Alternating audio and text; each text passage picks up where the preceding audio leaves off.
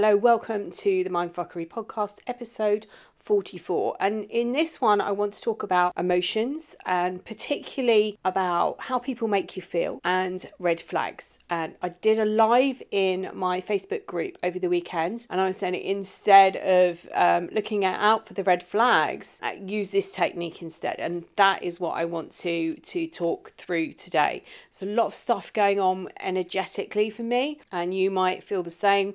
We've just had a full moon, which was the snow moon on the 5th. Today, I'm recording this actually on Monday the 6th. So uh, there's a lot of energies going around. I've just sent out a newsletter actually, a weekly, uh, well, actually, I say weekly, I haven't sent one out this year. It's the first one of 2023. I was talking about energies, I was talking about abundance and manifestation, which I love manif- doing manifestation work. So maybe that might trip into this podcast as well. Welcome to the Mind Fuckery podcast. I'm your host, Elizabeth, author of Finding Lily and the A to Z of emotional abuse. I'm here to remind you that love should be unconditional. Divorcing emotionally is life changing, and that you have a duty of care to yourself. Each week, I will discuss some of the terms you may hear along this journey, and I will help you understand and process what's happening. I will help you find the best habits as you start to take back the control of your own life and learn the tools to heal on a deeper level, becoming the best version of yourself. I started doing a 14 day quantum activation program I actually started it last year and then stopped. I just couldn't complete it.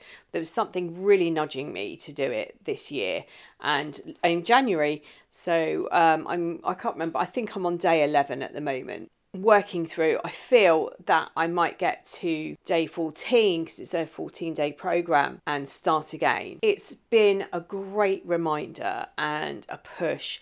I found 2022 a bit odd and I can't tell you why because I don't really know. It just never got going for me. It never quite got anywhere.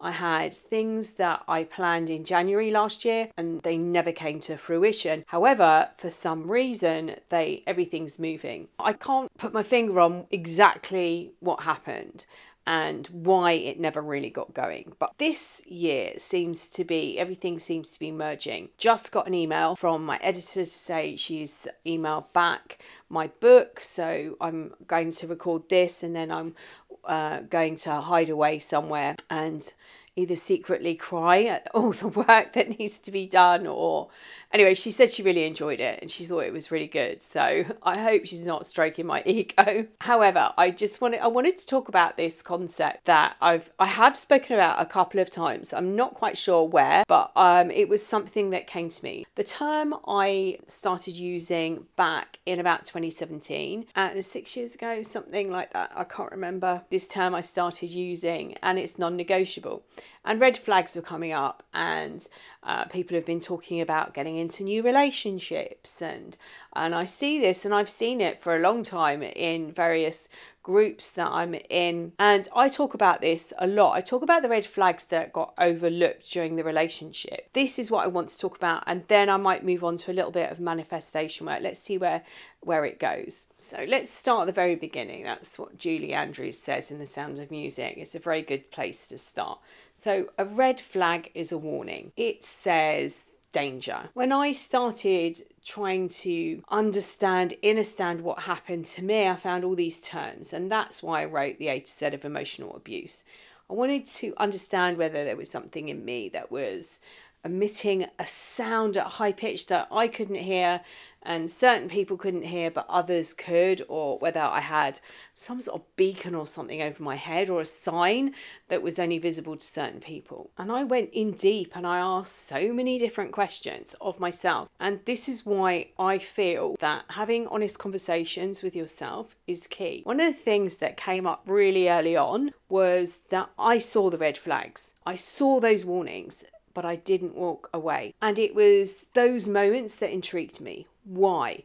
Why did I override an inbuilt ancient system, my intuition, that told me that there was something wrong. And then I started going a bit deeper and I thought, well, if I overrode red flags, other people must have done. And when I first started, I'd uh, done a lot of healing work. I was still working, I was still doing Reiki training. I was uh, I am a Reiki master. And everybody over a period of time, I think it was a year, that I was training had experienced emotional abuse. And I thought, oh, this is a bit weird. Well, I didn't actually think it was weird. I thought, oh, this is really interesting. It happens to me a lot. You know, isn't it is something that does happen to me a lot. And people come in patterns. I, I trained as a soul plan practitioner and that's all about the energies of your name and, and what the reason that you're here and um, your soul destiny and things like that. And I used to find when I was working in that area a lot more and focusing on that, people used to bring in the same energies. So I'd have three clients in a row that had very similar energies. Anyway, so I was training people up in Reiki, Reiki 1, Reiki 2, and um, they were had experienced something similar. And then I started to work a bit more in that area, working with deep wounds and the wounding that happened. I was attracting clients that had been in emotionally abusive relationships and I asked them, "Did you see the red flags?" And and and they said yes. Emotional abuse or any abuse causes so much damage. Long-term contact with a toxic or emotionally abusive person can actually damage the brain. It damages the hippocampus, which is there on either side of the head, just around the ears, above the ears, and they are in the shape of maybe a little seahorse. Damage to the hippocampus can result in memory loss. The stress that's caused by emotional abuse or the abusive relationships triggers the hormones within the body, adrenaline and noradrenaline, which causes the hippocampus to shrink. And it can happen when a child or an adult is under constant threat from intimidating or bullying behavior. It could be a fear of abandonment, or it could be the destruction or the fear of destruction of a favourite object or toy. And I was asking people, did you see red flags? And I believe that we all did. Maybe I'm wrong. I saw the red flags and I overrode them. And there were certain situations that, through fear, uh, that I did that. And I started to look at individual events that happened. I really wanted to understand what it was in me that made me override them. So you might have seen red flags. You maybe you didn't listen to the concern that was being raised inside you in a standing what it was or or perhaps uh, there were situations like me where I was told that I'd misunderstood or a situation or I didn't have the correct information, or one that I heard a lot was that I had trust issues from other relationships. Actually, it's gaslighting because none of that was true. The trust issues actually came from the beginning of the relationship, and not even just the beginning of the relationship the first year, maybe even longer. A red flag is a metaphor for something that's signaling a problem. In motor racing, they run out with their red flags to slow the uh, drivers down when there's danger. And I've used this before as well. The um, the railway children in that in the film and the book, Roberta tears off her bloomers to make a red flag to warn a train driver that there had been a landslide and a train a tree had fallen on the tracks. So a red flag is a marker, a marker for concern. And we have this ancient built in warning system in our bodies that gut feeling that tells you you should be doing something or perhaps you shouldn't be doing something. Maybe you should be calling someone. Perhaps you have a feeling that you should be going somewhere. And in other situations, it might be this isn't feeling right. It feels dangerous. I want to run away. So, as I said, during the relationship, might be during the idealization or devaluing stages, this ancient warning system this intuition gets turned off and you see the red flags, you might see one after the other, and you start to ignore them. And might be because you were told that you had issues. You might question their behavior and you might be met with oh my gosh, sincere apologies, never going to do that again. Or they project it onto you saying that you're the one that is insecure and you're the one that's been treated badly in the past and that's why you're uh, it's triggering you and that's why it's bringing up these emotions even though you have solid evidence, might be in your hand, proving that something happened. They are very, very sorry, never going to do it again, or they say that it's your fault that they had to do it. Of course, they go on, they repeat that behavior, and you forgive them, you set them another boundary. Your boundaries are moving all the time, and they're pushing at them. I think I did a podcast a few weeks ago on boundaries, and this is what they do. It's, it's a challenge. A boundary is a challenge. And the trouble is, you get caught up in this situation. So the red flags get overlooked. Something that's saying, this is dangerous, you need to get out of here, gets overridden. And this usually goes back to other relationships because we learn in the first seven years, seven, eight years of our lives.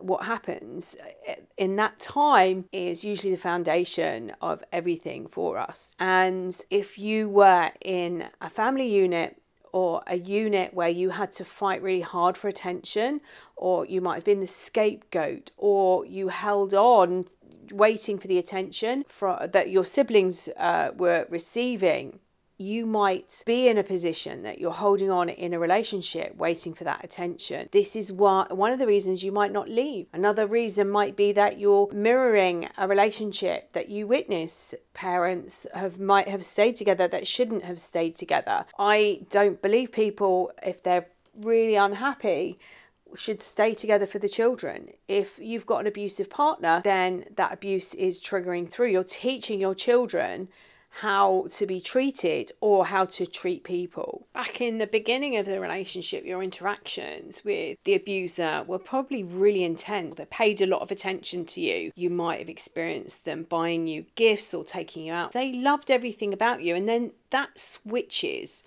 you might find that you don't see your friends anymore or you're making excuses to cancel. It might be that a fear that's arising that if you're not around supplying them with attention that somebody else is. They might say things like, Why don't you stay with me tonight? I'm going to miss you so much. And you might feel flattered. Perhaps you've never received this much attention before. And then they drop comments about your friends and your family, making you question those relationships. And then the relationship is over and you don't know who you can trust. They've got you to question every relationship that was in your life, every person that you were connected to. They challenged, they might have found something wrong with them or question whether you could really trust them. And that's what you then do. Can I trust this person? And you override these feelings. So if you are struggling with red flags, perhaps instead of looking out for them, you could look at non negotiables. A non negotiable is so much more powerful than something that's saying, oh, warning, warning. It, this is about sitting down and saying, I'm looking at dating again, or I'm looking at my relationships as a whole. And these are non negotiable. And if somebody says something to me that makes me feel off, that doesn't sit right with me, then I don't know that I want them in my life. It's about sitting down and looking and saying, and this is where I'm going with the emotional stuff. How does this make me feel? A non negotiable is really powerful. Sit down with a piece of paper, particularly if you are looking at bringing someone into your life, particularly if you've got children. And you could say to yourself, okay, a non negotiable would be if I wanted to spend a certain amount of time with my children a week, or I want to set aside a morning Sunday mornings for my kids, we get up, we have brunch, we do whatever, we have reading time, we watch a film, whatever it is that you want to do. Somebody starts encroaching on that and suggesting that you go out for lunch, just you and them, and they start you to negotiate. So they want to move into that space. They see your children as a threat. To me, that would be a non negotiable. That is a non negotiable time I have with my children, and you're trying to maneuver me out and put things in the way of me spending that time with them. And I'm sorry, move on. I was talking on on this live that I did at the weekend about video, and I think it's Matthew Hussey that does it. It's a, it is quite old, and he has a flip chart with lots of X's on it. And he says that particularly women, they meet someone, the man doesn't quite fit everything that they're looking for. But rather than move on and say, no, they're not quite right, I'm going to look for what I'm looking for, they try to tweak that person. And he said, the thing is, if you start working through all of these say they're frogs you know you're looking for your prince charming and you're kissing all these different frogs i think that's what the title of the video is called um, kissing the frog. He said you know like 15 in is the ideal person but you're not going to find that because you get fixated on the first one. So maybe it's uh, looking at the vibe that this person gives you. So a non-negotiable would say you don't make me feel right. Inside, there's something that isn't right. Red flags are warnings, but we can override them. This is where your muscle building comes in. This is where healing the original wound, whatever it is that made you stay in that relationship, whatever it was that maybe you override those red flags, whatever it was that didn't think you were worthy for a better relationship. These emotionally abusive relationships are manufactured, and the abuser knows exactly what they're doing. They are seeing you and hearing you for their own benefit on a level that you've never been seen and heard before. They're giving you attention that you might not have experienced before. And this is why you might give them more chances. A non negotiable is I'm not giving you one chance, that's it. It doesn't fit, I'm moving on. A red flag or a boundary doesn't give you that. Boundaries get pushed, as I said. The abuser loves a boundary. They love shoving at them, see how far that you will go, and they'll break them down so you don't even remember that. But right, sitting down and writing down non negotiables, this happens in the relationship, then it's over. And this could be at work. It could be if people are treating me in this way and speaking to me in this way, then I'm out of here. I'm getting a new job. Might be in your friendship groups. You might start to see, and this is what happens a lot. You start to look outside once this once this abuse wakes wakes you up, and you want to investigate and look further in and find out what it is. I don't want to repeat this again. I don't want to go through this again. You start to look at other relationships, and you might see patterns. Something I sat down with a pen and a piece of paper, and I wrote down all the people that had been in my life, and I started to look and see see patterns and patterns of behavior. People that I was no longer friends with anyway, and other people that were showing a very similar behavior maybe not to the same extent. Then there were other people that actually were trying to highlight really early on in, in the relationship that I had that it wasn't a healthy relationship and maybe I should be questioning a few things. And I overrode that. I made excuses. Um, and I'm sure you might recognize that as well. So a non negotiable is something that is steadfast. It's cemented in. It's not a boundary, a wooden fence or a picket fence or anything that, that can be picked up and moved. It is a, like a pole going deep into the cent- to the center of the earth. It is not moving you do this, I'm really sorry, our relationship, our friendship is done. When you start to look at the original wounds and you start to heal from the inside, one of the biggest ones that is so powerful is these honest conversations because all the time you're pretending that no, I wouldn't, I didn't override red flags. Um, who, who who benefits? You can go and see a therapist, you can go and see a counsellor. You have to build a trust with those people. It might take you a while to build that trust. It might be that you've just got six weeks of, of counselling and takes you five of those to build that trust. You're never going to get to that point where you can with yourself because it's in your head. You can have that honest conversation in your head. And if you can be really honest as to what happened, you can start healing and shifting some of these wounds really quickly uh, really really quickly. And this is why i do the original wound work because it is so powerful and it gets to where it all started. It removes what happened. It removes the emotional hurt that's inside you.